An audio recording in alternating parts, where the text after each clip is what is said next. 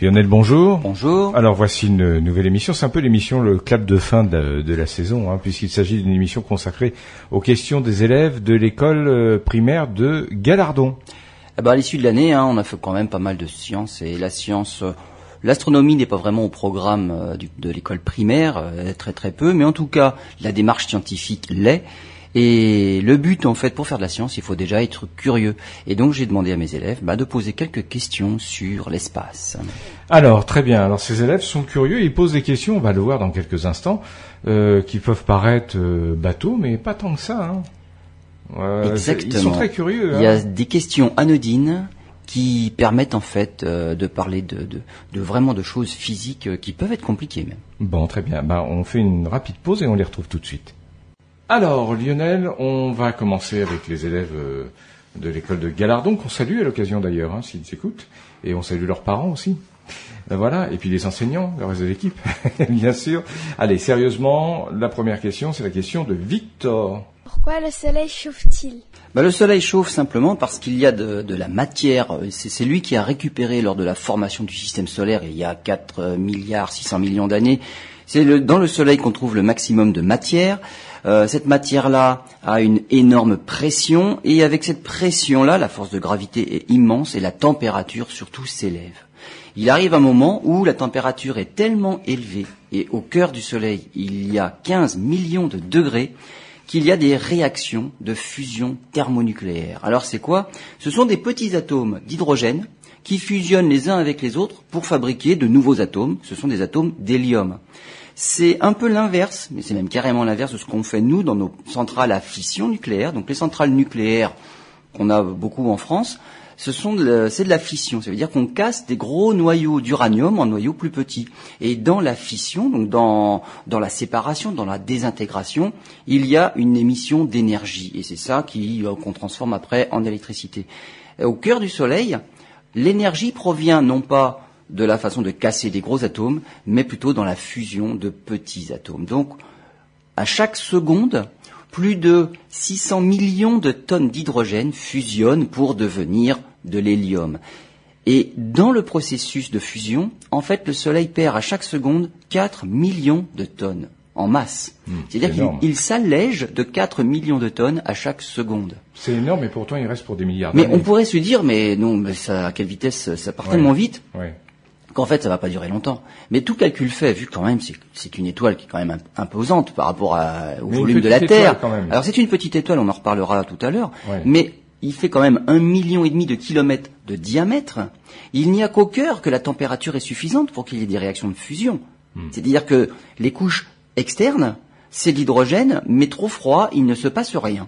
C'est juste pour faire la forme de l'étoile à la limite. C'est même aussi pour un petit peu empêcher tout ce rayonnement qui est généré au cœur de l'étoile de sortir. Donc des 15 millions de degrés, parce qu'à chaque seconde, 4 millions de tonnes disparaissent. Quand on fait le calcul avec le volume du Soleil, on se rend compte, il y en a encore pour 5 milliards d'années à faire ça. Il y a quand même de la réserve.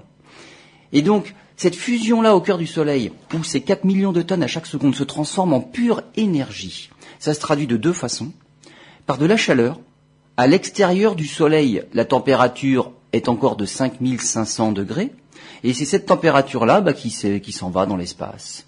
Et arrivé à la distance de la Terre, 150 millions de kilomètres plus loin, il fait bon sur Terre. Alors grâce à notre atmosphère, sinon ce serait quand même un peu négatif à la distance à laquelle nous nous trouvons. Mais on a une atmosphère avec un petit peu d'effet de serre. Il ne faudrait pas qu'il y en ait trop, sinon on se transforme comme sur Vénus et il fait 500 degrés au sol. Et donc on a de la chaleur et on a de la lumière. Tout ça par la production d'énergie qui est générée au cœur du Soleil. Très bien. Alors autre question, cette fois-ci il s'agit de la question d'Alicia. Pourquoi le Soleil est jaune et pas bleu ? Le Soleil est jaune simplement pour une histoire de température. Je viens de dire qu'au cœur du Soleil c'est 15 millions de degrés, mais on ne voit pas le cœur du Soleil parce qu'il y a des couches externes finalement qui nous le rend opaque. Donc on voit la couche superficielle, on voit la surface du Soleil, et cette surface du Soleil-là, c'est 5500 degrés. 5500 degrés, ça correspond à une température plutôt jaune-orangée. Si on avait une étoile plus grosse, on en reparlera plus tard, une étoile plus grosse chauffe plus, parce que il y a encore plus de pression, la température est encore plus élevée, les réactions de fusion s'emballent, vont beaucoup plus vite. Finalement, c'est comme si on ouvrait le thermostat à fond sur un radiateur. Ça chauffe beaucoup plus. Et la température, et donc là, cette chaleur-là qui s'évacue des cœurs des étoiles brillantes arrive à la surface avec une température évidemment plus élevée. Et une étoile qui, par exemple, à 10 000 degrés en surface, est une étoile plutôt dans le bleu. Il y a des étoiles qui sont plus petites que le Soleil, où là, on va dire, on ferme un petit peu le thermostat, ça marche un peu au ralenti, il y a toujours des réactions de fusion, mais elles sont moins violentes que dans le Soleil. La température de surface étant, pour certaines, de 3000 degrés, eh bien, c'est des étoiles qui paraissent rouges. Donc, en fait, la couleur d'une étoile dépend directement de la température extérieure de l'étoile, qui dépend un petit peu aussi de la température au cœur de l'étoile, et donc simplement de la masse de l'étoile. Quand on regarde le ciel, étoilé la nuit, on se rend compte, si on regarde bien, que toutes les étoiles n'ont pas la même couleur. C'est vrai. Il y a des étoiles bien brillantes, bien bleutées, on dirait vraiment métalliques, comme Vega par exemple, comme Rigel dans Orion, mais là, à la surface, il fait 10 000 degrés. Il y a des étoiles qui paraissent franchement bien orangées, comme Bételgeuse dans Orion, comme Antares, comme Aldébaran, des grosses étoiles oranges. Celles-là, bah, finalement, c'est plutôt à 3500 degrés à la surface. Il y a deux raisons pour qu'une étoile soit plus orange que d'autres. Il y a la première raison, j'ai dit, c'est une petite étoile finalement, ça chauffe moins au cœur. Et donc, bah, il y a moins de chaleur à évacuer. À la surface, c'est forcément plus froid. C'est dans le rouge. Il y a une deuxième raison, pour des étoiles même massives. C'est arrivé à un certain stade de leur vie, elles deviennent des étoiles géantes. Et en devenant des étoiles géantes, bah, la chaleur, il faut qu'elle s'évacue sur une distance d'autant plus grande. Bah, arrivé à la surface de l'étoile, bah, finalement, c'est plus froid qu'au cœur. Mmh. Même si au cœur, c'est bien plus chaud que dans le Soleil, arrivé à la surface pour ces étoiles géantes-là, la température a baissé, finalement ce sont des géantes rouges. Donc il y a les naines rouges, ça c'est vraiment des toutes petites étoiles qui n'ont pas agglutiné beaucoup de matière dès le début de leur vie, celles-là paraîtront plus rouges. Et puis il y a des géantes rouges qui elles sont un deuxième stade déjà dans la vie des étoiles géantes. Mais dans tous les cas, eh bien la couleur dépend de la surface extérieure de l'étoile. Très bien, alors on a une troisième question alors d'un Suédois dans la classe, c'est bien ça ? Oui, d'origine suédoise dans la classe. Alors, et son nom, j'ai du mal à le prononcer, bien qu'on ait révisé. Mons. Mons, on l'écoute. Quelle est l'étoile la plus grosse ? Le Soleil, on vient de dire, c'est une étoile qui n'est pas très très grosse finalement. C'est pas la plus petite, hein. Il y en a des bien plus petites qui sont à peine plus grosses que Jupiter, mais le Soleil fait 1,5 million de kilomètres de diamètre. Ce n'est pas la plus grosse. Si on prend par exemple l'étoile polaire est une étoile massive. Elle est 40 fois plus grosse que le Soleil. Si elle était placée à la place du Soleil, dans le système solaire, elle atteindrait l'orbite de Mercure. Et Mercure, c'est quand même 50 millions de kilomètres du Soleil. Nous, on est à 150 millions. Donc par exemple, l'étoile polaire, Polaris de son petit nom, c'est une étoile qui est 40 fois plus grosse que le Soleil. Mais c'est rien. Bételgeuse, on en a parlé. Alors c'est une géante rouge. C'est déjà une étoile massive dès le départ, qui est déjà arrivée pratiquement en fin de vie. Elle est dans sa phase de géante. Le Soleil parviendra aussi dans cette phase de géante. Pour l'instant, il est au début de sa vie, le Soleil, et le début de la vie d'une étoile, c'est la partie de la vie qui dure le plus longtemps. Et pour le Soleil, ça dure 10 milliards d'années. On en est à 5 milliards d'années, il est à peu près au milieu, finalement, de sa vie principale, pendant laquelle il transforme justement ces petits atomes d'hydrogène en atomes d'hélium. Mais après, il va changer sa façon de produire de l'énergie, et il va un petit peu gonfler, parce que si au cœur du Soleil, ça devient plus énergétique, ça va repousser d'autant plus les couches externes. Bien sûr. Le Soleil, dans la deuxième partie de sa vie, il atteindra probablement l'orbite de la Terre, donc c'est plus gros que l'étoile polaire actuellement. Mais ce n'est rien par rapport à d'autres. Bételgeuse, qui est déjà une étoile géante, qui en est à la deuxième partie de sa vie, si on la mettait à la place du Soleil, elle atteindrait l'orbite de Jupiter. Elle est 950 fois plus grosse que le Soleil. Mais il y a encore mieux. C'est une étoile de la constellation du Grand Chien. Alors dans la constellation du Grand Chien, il y a l'étoile la plus brillante du ciel qui s'appelle Sirius. Ce n'est pas d'elle dont je veux parler, elle s'appelle VY de la constellation du Grand Chien, Canis Major en grec, pour les latinistes. Et cette étoile-là est 2200 fois plus grosse que le Soleil, c'est la plus grosse étoile que l'on connaisse. Si on la mettait à la place du Soleil, elle atteindrait l'orbite de Saturne. C'est énorme. C'est énorme. Cette étoile-là, alors elle a beau être gigantesque, et on ne la voit pas à l'œil nu. parce qu'elle est trop loin, en fait. Mmh. Elle est énorme, mais sa magnitude oscille. En plus, c'est une étoile dont la luminosité varie entre 6,5 et 9,6. À l'œil nu, les plus faibles étoiles, lorsque le ciel est bien noir et qu'on n'est pas embêté par de la pollution lumineuse, on arrive à magnitude 5. Là, c'est plus d'une magnitude au-dessus. C'est une étoile qui est presque 3 à 4 fois trop faible pour être visible à l'œil nu. Donc, il faut déjà un télescope. Donc, cette étoile-là, on ne la voit pas à l'œil nu, et pourtant, c'est la plus grosse étoile que l'on connaisse dans notre galaxie. Est-ce qu'une étoile comme celle-ci peut avoir également une zone d'habitabilité ? Oui, mais très, très, très, très loin. Très loin. Et sa zone d'habitabilité, on va dire, elle a évolué. Lorsqu'elle était... Au début de sa vie, oui, elle était plus petite que ça. Bien le sûr. Soleil, au début de sa vie, voilà, il fait 1,5 million de kilomètres de diamètre. À la fin de sa vie, le Soleil, il fera 300 millions de kilomètres de bien diamètre. Sûr. Il atteindra l'orbite de la Terre. Mmh. Donc, pour l'instant, la zone d'habitabilité autour du Soleil, c'est la zone où se trouve la Terre. Terre, Mars, Vénus. Absolument. Lorsque le Soleil aura grossi, la zone d'habitabilité va reculer. Ouais. Il faudra être un petit peu plus loin, peut-être sur les satellites de Jupiter, ce sera pas mal, ou Jupiter ou de Saturne. Donc il faudra reculer. Donc la zone d'habitabilité d'une étoile varie en fonction de la température de l'étoile, mais en fonction de la taille de l'étoile. Bien sûr. Parce qu'en fin de vie, on habitera dans le Soleil. Très bien. On fait une pause et on se retrouve dans quelques instants pour la suite de cette émission. Alors, Lionel, nous allons reprendre avec les questions des élèves, je rappelle, de l'école primaire de Gallardon, en Eure-et-Loir. Voici tout d'abord la question d'Adam. Pourquoi la Terre est ronde ? La Terre est ronde parce que c'est une planète. Alors en fait, je triche un peu en disant oui, ça. C'est une drôle de réponse. C'est parce que c'est la nouvelle définition des planètes, figurez-vous. Et Pluton n'en fait plus partie à cause de la suite, on va dire, des critères qu'il faut remplir pour faire partie de la catégorie des planètes. Donc, le premier des critères, c'est d'être rond pour être une planète. Donc, si elle est ronde, elle a des chances d'être une planète, c'est le cas. Pourquoi la Terre est ronde ? Simplement parce que c'est un astre suffisamment gros. Lors de la formation du système solaire et des planètes, on a des petits grains de poussière. Au début, on est de la taille millimétrique, centimétrique. Ces petits grains-là se percutent, se rencontrent, s'agglutinent, s'agglomèrent, et ça fait des corps de plus en plus gros. On imagine bien qu'au début, finalement, le corps est complètement biscornu. Donc, tous les petits corps dans le système solaire ont à peu près aucune raison d'être parfaitement sphériques. Oui, parce qu'il faudrait qu'il y ait des petits grains qui soient arrivés exactement de toutes les directions pour former une petite boule. Vu que les directions viennent au hasard, finalement, ça peut s'agglutiner plutôt en longueur. Et c'est pour ça que les astéroïdes, qui sont petits, qui ne sont pas des planètes, les astéroïdes sont relativement biscornus.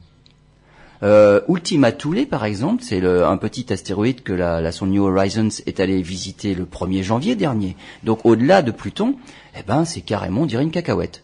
Il y a deux morceaux qui se sont collés l'un à l'autre à faible vitesse. C'est pas rond du tout.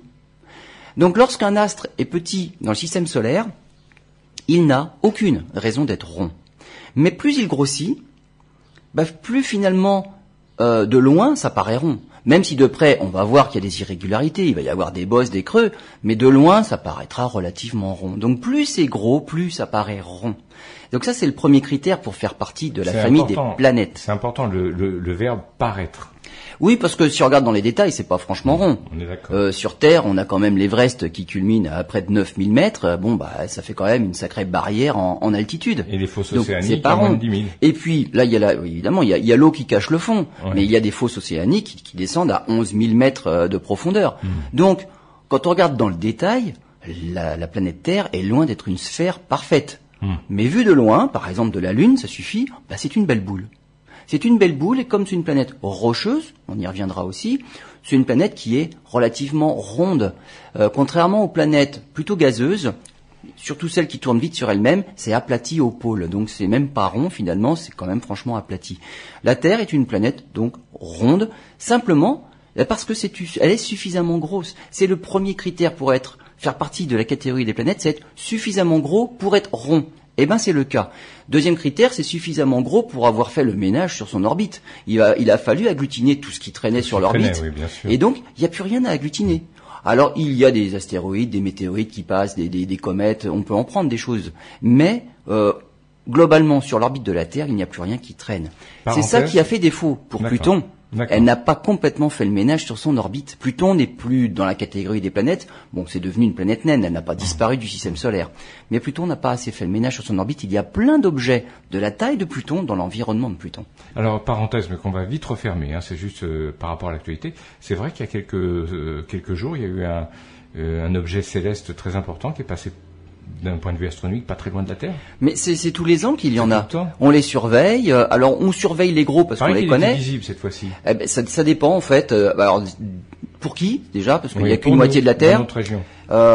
Ensuite, c'est visible. Alors la nuit, c'est forcément visible parce que mais même des bolides de simplement quelques kilos, ça, on appelait ça des bolides. C'est visible. Ça fait des super étoiles filantes. Quand c'est vraiment un très très gros bolide, certains peuvent être visibles en plein jour. Ah, vous me confirmez si c'est vrai, c'était un bolide qui faisait à peu près 6 mètres sur 3. Voilà, donc c'est petit. C'est petit. Ça, hein. C'est petit et ça, on peut pas le prévoir. Donc en général, on les découvre comme ça par hasard. Au dernier moment. Au dernier moment.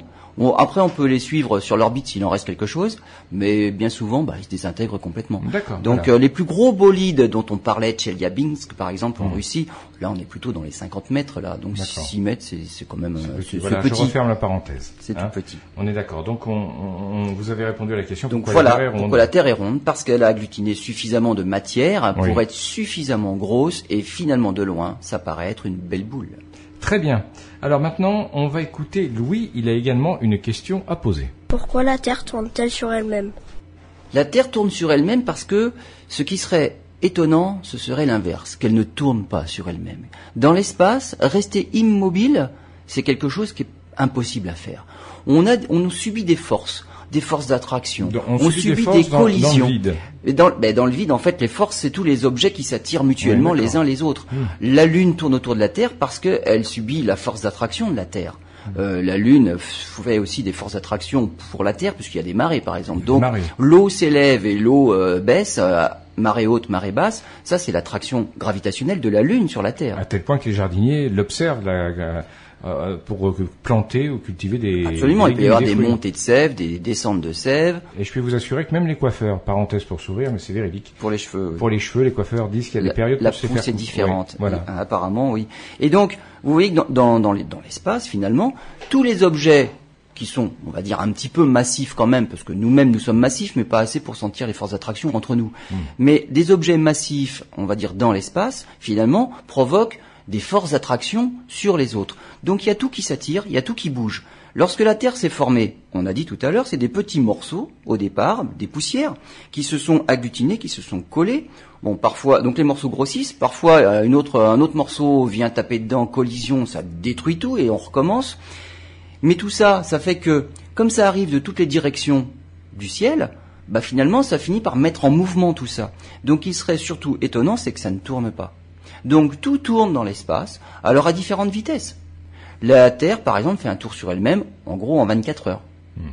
La Lune fait un tour sur elle-même aussi. Mais, à cause de la Terre, elle fait un tour sur elle-même en un mois maintenant. C'est-à-dire qu'elle tourne sur elle-même en même temps qu'elle tourne autour de la Terre. Ce qui fait qu'on a toujours l'impression qu'on... Elle nous fait toujours face, en fait. Ouais. C'est comme si je tournais autour de quelqu'un, mais en le regardant tout le temps. Donc je tourne bien sur moi-même, mais si je fais un tour sur moi-même en même temps que je fais un tour autour de la personne, en fait, je le vois tout le temps. Et il ne verra jamais l'arrière de mon crâne. Ouais. Il ne verra que ma figure.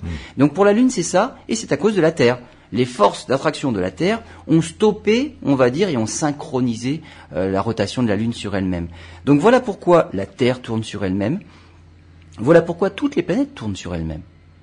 Donc il y a, avec des vitesses de rotation plus ou moins élevées, Mars tourne sur elle-même à peu près, comme la Terre, 24 heures et quelques, donc un peu plus que la Terre. Donc Mars est un tout petit peu plus lente que la Terre. Jupiter tourne sur elle-même en 9h50. Il y a des planètes ou des exoplanètes qui ont arrêté de tourner. Les planètes qui arrêtent de tourner sont celles qui sont synchrones avec leur étoile. C'est-à-dire comme... Mais elle continue à tourner quand même. Ben voilà, c'est comme la Lune autour de la Terre. C'est pareil. C'est la rotation qui a été synchronisée. Elles font un tour sur elles-mêmes, toutes font un tour sur elles-mêmes, en même temps qu'elles font un tour autour de leur étoile. D'accord, parce qu'il y a certains articles de presse qui expliquaient, notamment pour ne pas citer il y a quelques années dans le monde, qui expliquait la situation de la Terre quand elle arrêterait de tourner dans quelques milliards d'années, avec un côté toujours à l'ombre. Toujours du côté soleil et un côté toujours à l'ombre. Oui, c'est ça. C'est le devenir, on va dire, de tous les objets qui tournent. D'accord, mais ils continuent à tourner. Mais ils font un tour sur eux-mêmes en même temps qu'ils font un tour autour de l'étoile. Donc ils font toujours un tour. Mais là, période de révolution, ça c'est autour de l'astre, et période de rotation, c'est sur soi, elles sont égales. C'est comme la Lune. Tout arrive comme la Lune. Parce qu'en fait, ça c'est un système stable. Il y a un couple de forces qui fait que ça ne bouge plus. Tant qu'il y a rotation en plus autour de soi, eh bien il y a les forces qui font que ça ralentit. Donc évidemment, la Terre a complètement arrêté la rotation de la Lune. C'est pour ça qu'on voit toujours la même face. La Lune est en train de ralentir la rotation de la Terre sur elle-même. À l'origine, quand la Lune s'est formée, la Terre tournait sur elle-même beaucoup plus rapidement. On a découvert dans les anneaux de croissance d'arbres fossilisés que pendant que la Terre faisait un tour autour du Soleil, donc l'année terrestre, on pouvait compter plus de 400 jours terrestres. On n'en est plus qu'à 365. Ça veut dire que la durée du jour était de 18 heures, à l'époque où ces arbres existaient. Mais avant que ces arbres existent, la durée du jour était de 10 heures ou de 6 heures à la formation de la Lune. Donc la Terre est en train de ralentir sur elle-même. On est à 24. Et jusqu'où on va aller comme ça? Lorsque la Lune nous aura complètement arrêtés, on sera synchrone aussi avec la Lune. Et là, un jour terrestre vaudra 45 de nos jours actuels. C'est-à-dire qu'il fera jour pendant 22 jours et demi, il fera nuit pendant 22 jours et demi. Donc nos journées de 24 heures se seront bien rallongées. Effectivement. Bon, maintenant on va écouter la question de Paul. Pourquoi y a-t-il de la gravité? La gravité vient de la masse. Plus un objet est massif, plus il y a de la matière sur l'objet, plus il va avoir la capacité pour attirer les choses. Nous habitons sur Terre, nous avons une certaine gravité à laquelle nous sommes habitués. On appelle ça 1G. Puisque c'est la nôtre, on lui donne la valeur 1. C'est la référence de base. C'est la référence, c'est l'attraction gravitationnelle de la Terre. Si on va sur la Lune, par exemple, et les astronautes des missions Apollo l'ont expérimenté, la Lune est plus petite que la Terre. Elle est à peu près 4 fois plus petite que la Terre. Et bien sur la Lune, il y a moins de masse. Eh ben, on est moins attiré. Un astronaute sur la Lune pèse 6 fois moins que sur Terre. Il n'a pas maigri, il n'a pas perdu de masse. C'est juste s'il amène une balance, quand il se pèse sur la Lune, le nombre indiqué sur la balance est 6 fois plus faible que le nombre indiqué sur Terre. Ne vous emballez pas en disant je vais aller sur la Lune, ça sert à rien. Ce n'est pas fait pour faire un bon régime. C'est-à-dire que quelqu'un qui ferait 30 kilos, puisque j'en parlais à mes élèves il y a pas très longtemps, 30 kilos sur Terre, on fait 5 kilos sur la Lune. Donc on peut porter de lourdes charges. C'est ce qui permettait aux astronautes d'Apollo d'avoir des scaphandres très lourds. Sur la Lune, ça ne pèse rien. Voilà, mais sur Terre, vous avez énormément de mal à le bouger. Mais je dis bien, ça ne pèse rien. Oui. La masse n'a pas changé, c'est le poids qui change, parce que le poids est une force. Et c'est là le problème avec on va dire, la physique, avec nos cours de physique, on mélange un peu la masse et le poids. Et lorsqu'on monte sur la balance, on mesure bien un poids, c'est-à-dire on mesure une force. On mesure la force d'attraction de notre planète sur notre corps. On ne mesure pas notre masse. Donc ça ne devrait pas être des kilogrammes qui, eux, sont réservés à la masse. Ça devrait être des newtons. C'est une force. Sur la Lune, donc, on pèse 6 fois moins.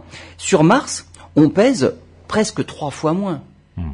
Donc, les effets sont moins importants que sur la Lune, mais on pèse 3 fois moins. Si on pouvait aller sur Jupiter. Alors, sur Jupiter, par exemple, quelqu'un qui ferait 80 kilos sur Terre, eh ben, il atteindrait 202 kilos sur Jupiter. Alors là, on ne sait pas trop où mettre le sol, on va dire. C'est un peu fictif parce que c'est une planète gazeuse. Restons dans le fictif, mais si on allait à la surface du Soleil, on peut pas y aller parce qu'on aurait trop chaud, puis il n'y a pas de surface. Mais on imagine à cette distance-là, le Soleil est extrêmement massif par rapport à la Terre. Ben, on pèserait plus de 2 tonnes. Quelqu'un de 80 kilos sur Terre, s'il amène la balance à la surface du Soleil, elle indiquerait plus de 2 tonnes. Et ben là, on n'a pas les muscles. Mais même sur Jupiter, on les a pas non plus, sa masse pèserait 200 kilos. On ne pourrait pas supporter ça. Qui est capable de soulever 200 kilos avec les cuisses? C'est pas possible. Donc rien que notre musculature, notre morphologie ne nous permettrait pas d'habiter sur Jupiter. Elle est adaptée à la Terre. Notre morphologie est adaptée à la Terre, absolument, puisque la vie s'est développée sur Terre, elle est adaptée à toutes les conditions qui règnent sur Terre. On n'est même pas adapté à la Lune, et c'est pour ça qu'il faut justement faire des activités, et les eaux se décalcifient, il n'y a pas assez de pesanteur. Et c'est le problème des voyages interstellaires, des voyages spatiaux. Si on veut aller sur Mars, il y a toute une partie du voyage où il n'y a plus de gravité. Ce qui veut dire, mais c'est juste une parenthèse avant de conclure cette partie, que si un jour on fait des colonies sur d'autres planètes, par exemple sur Mars, eh bien, la morphologie de l'être humain qui naîtra là-bas se modifiera, ça créera une nouvelle espèce. Absolument. Avec des muscles moins puissants puisque la gravité est plus faible. On n'a pas besoin d'être aussi musclé. Et s'ils reviennent sur Terre, ils sont écrabouillés. Ils auront du mal à se relever, ils resteront en fauteuil roulant. D'accord, très bien. On se retrouve dans quelques instants. Alors Lionel, on continue avec les questions des élèves de l'école primaire de Gallardon. Je rappelle d'ailleurs, vous êtes instituteur dans cette école. C'est pour ça d'ailleurs que vos élèves vous posent ces questions. Et surtout que je les sollicite pour leur demander de trouver. Mais il n'y a pas de problème, ils trouvent des questions. Donc là, j'ai sélectionné certaines parce que je ne peux pas toutes les prendre, mais en tout cas, en classe, on répond à toutes les autres. Alors, on va commencer avec Lilou. Pourquoi le ciel est bleu et pas rose ? Bah, le ciel est bleu, simplement, ça vient de sa composition. Heureusement, nous avons de l'oxygène. Mais on en parlait tout à l'heure, nous vivons sur Terre, la vie s'est adaptée aux conditions terrestres. Il y a de l'oxygène dans l'atmosphère, la vie s'est adaptée à la consommation d'oxygène. Et pour les plantes, à la fabrication d'oxygène. C'est l'oxygène de l'air, de l'atmosphère, qui fait que le ciel est bleu. Alors le soleil, quand il rayonne dans toutes les longueurs d'onde. Ça va de l'ultraviolet, là c'est les coups de soleil, à l'infrarouge, ça c'est la chaleur, en passant par toutes les couleurs. Et ce qui se passe, c'est que les molécules qui composent notre atmosphère, certaines sont plutôt neutres, on va dire, elles ne touchent pas, entre guillemets, à certaines couleurs du soleil. C'est le cas du rouge, par exemple, du jaune. Ça veut dire que lorsqu'on regarde le soleil, il nous paraît plutôt jaune-orange. Lorsqu'il se couche ou lorsqu'il se lève, il paraît rouge. C'est-à-dire que le rouge vient directement du soleil jusqu'à nos yeux. C'est pas tellement filtré par l'atmosphère. Par contre, puisque le soleil paraît rouge lorsqu'on le regarde au coucher du soleil, c'est que le bleu a été filtré. Le bleu a été absorbé par l'oxygène de l'atmosphère. Et le bleu a été renvoyé, parce que l'oxygène ne peut pas garder le bleu éternellement. Donc, on dit qu'il est excité. L'énergie du bleu a excité les atomes d'oxygène qui vont le rendre. Mais en rendant cette énergie bleue, ils la rendent dans toutes les directions. Et c'est pour ça que le ciel est bleu de toutes les directions. Pas seulement de là où se trouve le soleil dans le ciel. Ouais. Parce que les atomes d'oxygène, il n'y a aucune raison qu'ils la rendent dans une direction plutôt que dans une autre. Donc, c'est la composition de notre atmosphère qui est composé essentiellement, pour nous en tout cas, de beaucoup d'oxygène. C'est pas essentiel, mais il n'y a pas que de l'oxygène et c'est pas la partie la plus importante, mais il y en a suffisamment pour nous, pour respirer correctement, et c'est ça qui fait que c'est bleu. Si on allait sur une autre planète, si l'oxygène, il y en a moins, si c'est un autre composant qui est dominant, eh ben, il n'y a aucune raison que le ciel soit bleu. Si on va sur Mars, le ciel ne sera pas bleu dans le ciel. Bah, c'est plutôt orangé. Ouais. Voilà, parce que il y a beaucoup d'azote, il y a d'autres composés, un petit peu de méthane. Là, c'est un petit problème. On ne sait pas trop d'où ça vient. Des poches de méthane qui s'échapperaient de temps en temps. Ce serait plutôt ça. Donc, c'est pas d'origine biologique. Mais donc, la composition de l'atmosphère de l'astre sur lequel on se trouve fait que le ciel peut avoir différentes couleurs. Ce serait orangé aussi si on allait sur Titan, le célèbre satellite de Saturne. Et là, c'est à cause du méthane. Et donc là, c'est plutôt orange. Mais si on va sur la Lune, si on va sur Mercure, le ciel est noir, il n'y a pas d'atmosphère. Il n'y a pas d'atmosphère, aussi peu. Ah. Aussi peu. Si on va sur Vénus, le ciel doit être bien sombre aussi parce qu'il y a trop d'atmosphère. Ouais. Donc là, il y a 400 km d'épaisseur d'atmosphère, ça absorbe pratiquement entièrement tout le rayonnement du soleil, il fait nuit à la surface de Vénus. Et donc, là, il n'y a pas de couleur non plus, mais il n'y a pas d'étoiles à voir. Donc, des astronomes qui habiteraient sur Vénus, ils seraient bien malheureux. Bon, et ben voilà, cela est dit. Maintenant, on va voir la question de Lucie. Pourquoi la Lune change-t-elle de forme ? C'est vrai que la Lune change de forme, pourtant, c'est pas elle qui change physiquement de forme, ça va rester une petite boule de 3500 km de diamètre.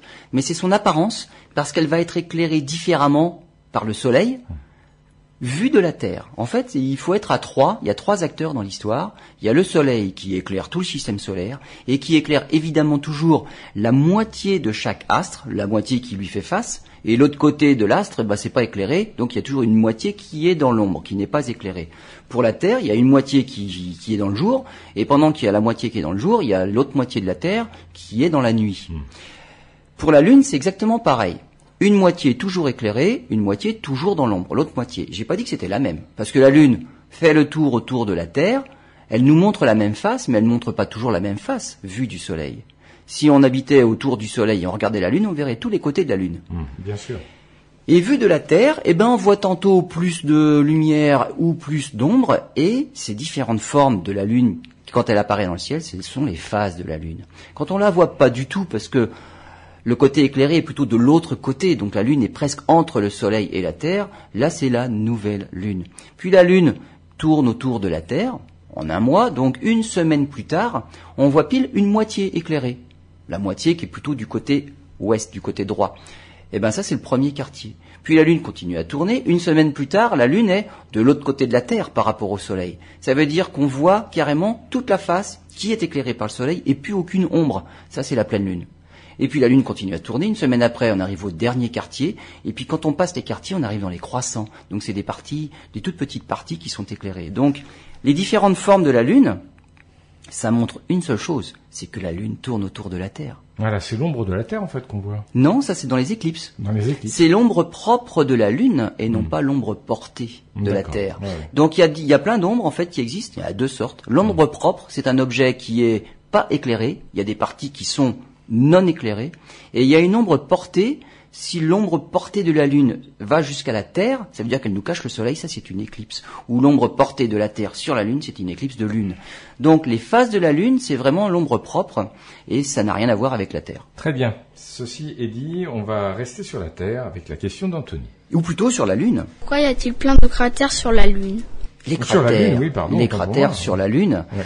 Eh bien oui, quand on regarde la Lune... déjà, on peut voir que la face est un petit peu irrégulière. On voit ce qu'on appelle des mers sur la Lune. Évidemment, c'est pas de l'eau, hein, c'est du basalte, c'est de la lave solidifiée. Mais quand on prend ne serait-ce que des jumelles ou n'importe quel petit instrument d'astronomie d'amateur, on voit une multitude de cratères. Bah, c'est pas compliqué à conclure que la Lune a été bombardée par des météorites.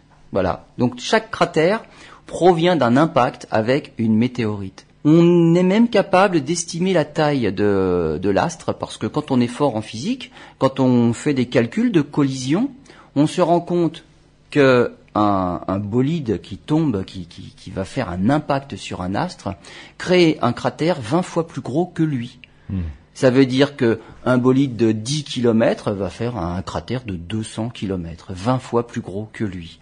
Donc quand on observe la Lune, on voit plein de cratères. Et on s'est dit, bah, il y a eu une bataille. Hein. Il n'y a pas que la Lune qui est cratérisée. La Terre est cratérisée. Alors sur Terre, ça se voit beaucoup moins. Il ne nous reste que les gros cratères et encore, il faut bien regarder. Pourquoi ? Parce que la Terre est une planète vivante. Le golfe du Mexique, par exemple ? Le golfe du Mexique, probablement. Mais dans le golfe du Mexique, il y a un cratère, Chicxulub. Ça, c'est l'impact... qui a été à l'origine de la disparition des dinosaures il y a 65 millions d'années. Donc on a été percuté par un astéroïde, une météorite qui est tombée au niveau du Yucatan et qui a fait vraiment des dégâts sur Terre. Les dinosaures ne s'en sont pas remis. Si on regarde Mercure, des photos de Mercure, on a l'impression de voir la Lune. Pour quelqu'un qui ne connaît pas, des photos rapprochées d'ailleurs, des cratères inconnus, on ne saurait pas si c'est Mercure ou la Lune. Donc Mercure ressemble exactement à la Lune. Sur Terre, il y a des cratères, mais on ne les voit plus vraiment parce que il y a la végétation qui pousse. Et puis nous, on fait aussi un petit peu de travaux. Si on veut faire une ville, forcément, on va... Donc il y a l'érosion, il y a la tectonique des plaques, la dérive des continents. Donc la Terre est géologiquement très active, et nous aussi, on est un peu actifs à la surface de la Terre. On arrive à faire disparaître quand même beaucoup de choses. La Terre a été autant cratérisée que la Lune. Il n'y a aucune raison qu'on ait évité ce qui s'est passé. Mais d'où ça vient ? 100 millions après la formation du système solaire, donc il y a 4,6 milliards d'années, 100 millions après cette formation-là, donc le Soleil a pris la majorité de la masse, 99% de la masse de tout ce qu'il y avait dans cette région-là, c'est dans le Soleil. Le 1% restant, c'est de la poussière, des débris qui circulaient autour du Soleil et qui se sont agglutinés pour former des planètes. On est arrivé à avoir un système relativement stable dans le système solaire, avec des planètes, Mercure, Vénus, Terre, Mars, puis un peu plus loin, Jupiter, Saturne, et puis un petit peu plus loin, Neptune, Uranus, et j'ai bien dit Neptune, Uranus, j'ai pas dit Uranus, Neptune. Dans les simulations, on a réussi à prouver et à montrer et à simuler justement d'où viennent les cratères de la Lune. Eh bien, avant que ça ne commence, lorsque le système solaire avait l'air d'être stabilisé, les planètes étaient formées, c'était Neptune qui était avant Uranus, et Uranus la dernière dans la majeure partie des scénarios. Mais les planètes Jupiter et Saturne avaient des orbites qui entraient en résonance. C'est-à-dire que continuellement, elles arrivaient, à cause des forces d'attraction, à se perturber mutuellement. Et donc, leurs orbites ont évolué.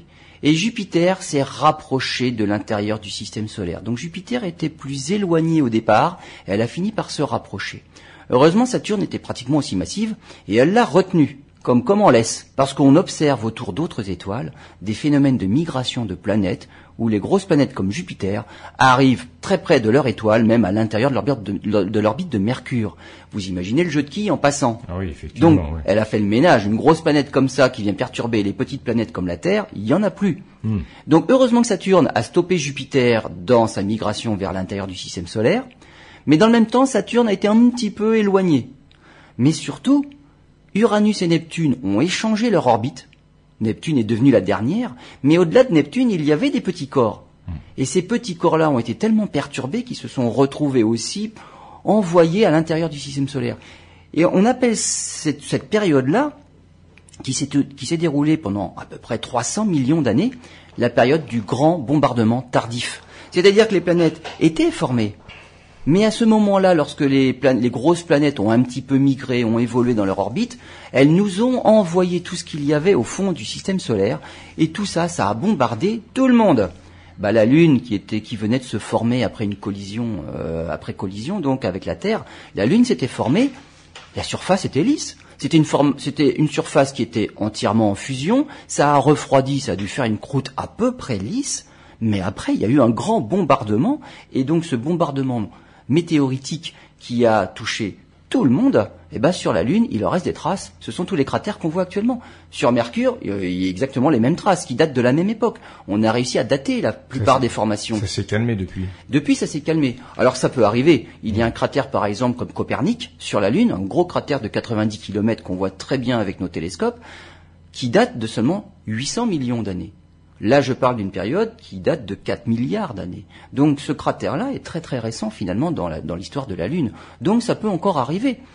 Les dinosaures, il y a eu un cratère qui s'est formé il y a seulement 65 millions d'années sur Terre. Donc, il y a encore des objets qui circulent, des objets qu'on surveille, et des objets dangereux qu'on appelle des géocroiseurs. C'est-à-dire, c'est ceux qui croisent l'orbite de la Terre et qui, peut-être un jour, pourraient entrer en collision. Il y en a plein d'autres qui sont pas dangereux parce qu'ils sont pas du tout autour et ils croisent pas l'orbite de la Terre. Bon, très bien. On se retrouve d'ici quelques instants. Nous continuons dans cette émission consacrée à des questions d'élèves d'école primaire, celle de Gallardon. Alors, tout d'abord, la question de Radoslav. Y a-t-il de la glace sur Mars? Il y a de l'eau sur Mars, mais il y a de l'eau partout dans le système solaire. Même sur la Lune? Même sur la Lune, si on creuse un petit peu, on va bien trouver de l'eau. Alors de l'eau, pas forcément sous forme liquide, puisque l'eau ne peut exister sous forme liquide à la surface d'un astre que dans la zone d'habitabilité autour de son étoile. Ça va de Vénus, Terre, Mars, c'est tout. Au-delà, il fait trop froid. L'eau, on l'aura sous forme de glace. Si on est trop près, bah, l'eau, on l'aura sous forme de vapeur d'eau. Ensuite, l'origine de l'eau, bah, sur Terre, on est en train de chercher, mais comme il y a de l'eau partout, sur les comètes, il y a de l'eau sous forme de glace, dans les astéroïdes, il y a de l'eau, mais ça n'a pas la même composition. Donc, il suffit d'analyser la composition de l'eau. Je parle pas de minéraux, composition chimique, mais de composition, en fait, isotopique. Donc, voilà, des cousins de l'hydrogène, des cousins de l'oxygène. On arrive à savoir d'où vient l'eau. Donc, quand la Terre s'est formée, il y avait de l'eau. L'eau a d'abord formé de l'atmosphère sous forme de gaz, donc une épaisse atmosphère. L'effet de serre était bien plus important au début de la formation de la Terre qu'il ne l'est maintenant. Et l'eau, finalement, a fini par se condenser parce que la température a diminué. La Terre avait une croûte en fusion, la croûte s'est refroidie, ça a formé réellement une croûte. Et puis, la température a baissé et cette énorme atmosphère, eh ben, a condensé et ça a fait des précipitations. Donc, il y a eu de l'eau liquide, après, de l'eau sous forme de gaz dans l'atmosphère, et les océans se sont remplis. Donc l'eau, il y en a partout. Sur Mars, il y a de l'eau. Alors il y a sur Mars des calottes polaires, pôle Nord, pôle Sud, où on a fait des photos déjà, des belles calottes polaires, on voit de la glace blanche, pas forcément que de la glace d'eau d'ailleurs, ça peut être de la glace carbonique. Il existe d'autres, n'importe quel élément peut devenir solide et finalement se transformer en glace. Donc il y a de la glace carbonique, qu'on appelle de la neige carbonique chez nous, il y a de la glace d'eau. Sur Mars, si on gratte un petit peu, sous la surface, on peut retrouver de la glace aussi. Et puis peut-être qu'il y aurait des poches liquides, mais alors vraiment des poches en souterrain, pas à la surface. Donc à la surface de Mars, il y a eu de l'eau liquide, on en voit des traces. On voit des traces de rivières, de fleuves. On voit, actuellement, le rover Opportunity est en train de circuler sur le fond d'un lac, d'un ancien lac, évidemment asséché, mais on y découvre des argiles. Les argiles, on sait bien, sur Terre, les géologues le savent bien, ce sont des roches qui se forment en présence d'eau. Et quand on analyse ces roches-là, on voit bien que dedans, il y a des composés qui se forment en présence d'eau. Donc il est indéniable, et puis personne n'en doute, qu'il y a eu de l'eau liquide à la surface de Mars à une certaine époque, mais Mars n'a pas été capable de garder l'eau liquide à sa surface. Donc sur Mars, il y a de l'eau, mais sous forme de glace. On va passer maintenant à la question de Lucas. Pourquoi les planètes gazeuses sont plus grosses que les planètes rocheuses? Les planètes gazeuses sont plus grosses pour déjà une raison, c'est qu'elles ont été capables d'avoir une énorme atmosphère. Donc, il y a forcément un noyau rocheux, un noyau solide quelque part. Il y a forcément. Donc, on va dire, ce sont des planètes qui se sont d'abord formées comme les autres. La Terre, Mars, Vénus, avec un noyau fait de roches, de silicates, on dit, et avec au centre un noyau d'éléments plus lourds, le fer, le nickel. Souvent, c'est du fer liquide et c'est ce qui donne en fait le champ magnétique, c'est une dynamo. Donc ça, c'est le départ, c'est pareil pour tout le monde. Peut-être qu'à l'endroit où se sont formées ces grosses planètes-là, il y avait même un peu plus de matière. Donc peut-être que ce noyau rocheux-là, en fait, cette base rocheuse, est peut-être effectivement plus grosse pour Jupiter, Saturne, pour les planètes géantes. Par contre, là où elles ont gagné encore en taille, c'est la présence de gaz. Lorsque le Soleil s'est allumé pour devenir une étoile, il a rayonné de l'énergie et il envoie des particules, le Soleil, on appelle ça le vent solaire. Il y a un flot de particules qui s'échappent du Soleil tout le temps. Nous, on est protégés par le champ magnétique de la Terre et donc la Terre a pu garder son atmosphère. Mars, qui n'a plus de champ magnétique, bah, ce flot de particules, ce vent solaire-là, il souffle sur l'atmosphère de Mars. Bah, Mars n'a pratiquement plus d'atmosphère, une toute petite, 1/1000 de ce qu'il y a sur Terre. Bah, quand le Soleil s'est allumé, il a soufflé tout le gaz qu'il y avait dans son proche entourage. Bah, il n'y avait plus assez de gaz, on va dire, autour de la Terre pour que la Terre puisse avoir une énorme atmosphère. Donc elle a une petite atmosphère, sa propre atmosphère. Arrivé plus loin dans le système solaire, le vent solaire est plus faible. C'est-à-dire qu'il y avait toujours ce gaz, cet énorme réservoir de gaz au niveau de Jupiter et de Saturne. Et comme en plus le noyau est probablement rocheux et plus important que sur Terre, la force de gravité a pu leur permettre de garder ce gaz-là. Et donc le gaz est venu... grossir la planète. Donc il y a une énorme atmosphère autour de ces planètes-là parce qu'elles sont loin du Soleil. Je comprends. Proche du Soleil, le vent solaire aurait soufflé tout le gaz, les planètes n'ont pas pu garder le gaz. Loin du Soleil, le gaz n'a pas été soufflé, il était toujours présent lors de la formation des planètes, donc elles se sont formées avec ce gaz-là. Et étant en plus plus massives, elles peuvent d'autant mieux retenir le gaz, parce que le gaz, c'est volatile. En fait, ce sont des particules qui vont vite. Il faut avoir une énorme force d'attraction pour retenir le gaz. Et donc Jupiter, par exemple, elle peut retenir facilement son gaz, vu que c'est elle qui a la plus grosse force de gravité, donc elle retient d'autant plus de gaz. Donc les planètes gazeuses sont forcément des planètes géantes, parce que la Terre peut pas avoir autant d'atmosphère, et l'atmosphère de la Terre, c'est quelques kilomètres.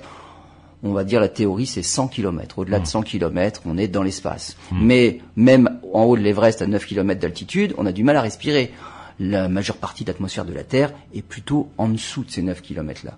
Donc voilà pourquoi il y a des planètes géantes qui, elles, sont gazeuses, mais loin du Soleil.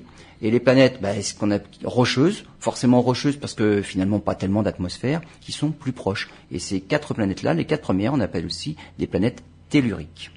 Alors maintenant, voici la question de Lorine. Peut-on voir les planètes au dehors du système solaire? Eh bien, depuis 1995, on connaît des planètes en dehors du système solaire. Les exoplanètes. Les exoplanètes. Exo, ça veut dire à l'extérieur. À l'extérieur. On en connaît 4000. C'est à peu près ça, le nombre aujourd'hui. 4000 planètes autour, évidemment, des étoiles les plus proches que l'on connaisse. Les étoiles que l'on voit dans le ciel le soir, on en voit 3000. Notre galaxie en compte 200 milliards. On voit les 3000, on va dire, plus proches ou plus brillantes. Il y en a qui sont très brillantes, qui peuvent être à 1000, 2000 années-lumière, parce qu'elles sont très très très brillantes, on les voit quand même. Il y en a qui sont proches, mais comme elles sont moins lumineuses, elles paraissent pas énormément lumineuses dans le ciel. Donc on voit les 3000, finalement, les plus brillantes depuis la Terre. Autour de ces étoiles-là, on a réussi à détecter des exoplanètes. Et donc, on en connaît plein. Les premières qu'on a détectées sont les planètes les plus grosses, parce que avec notre méthode de détection, c'était les plus faciles à détecter. Ça ne veut pas dire qu'il n'y en a pas des petites, mais pour l'instant, on n'est pas capable.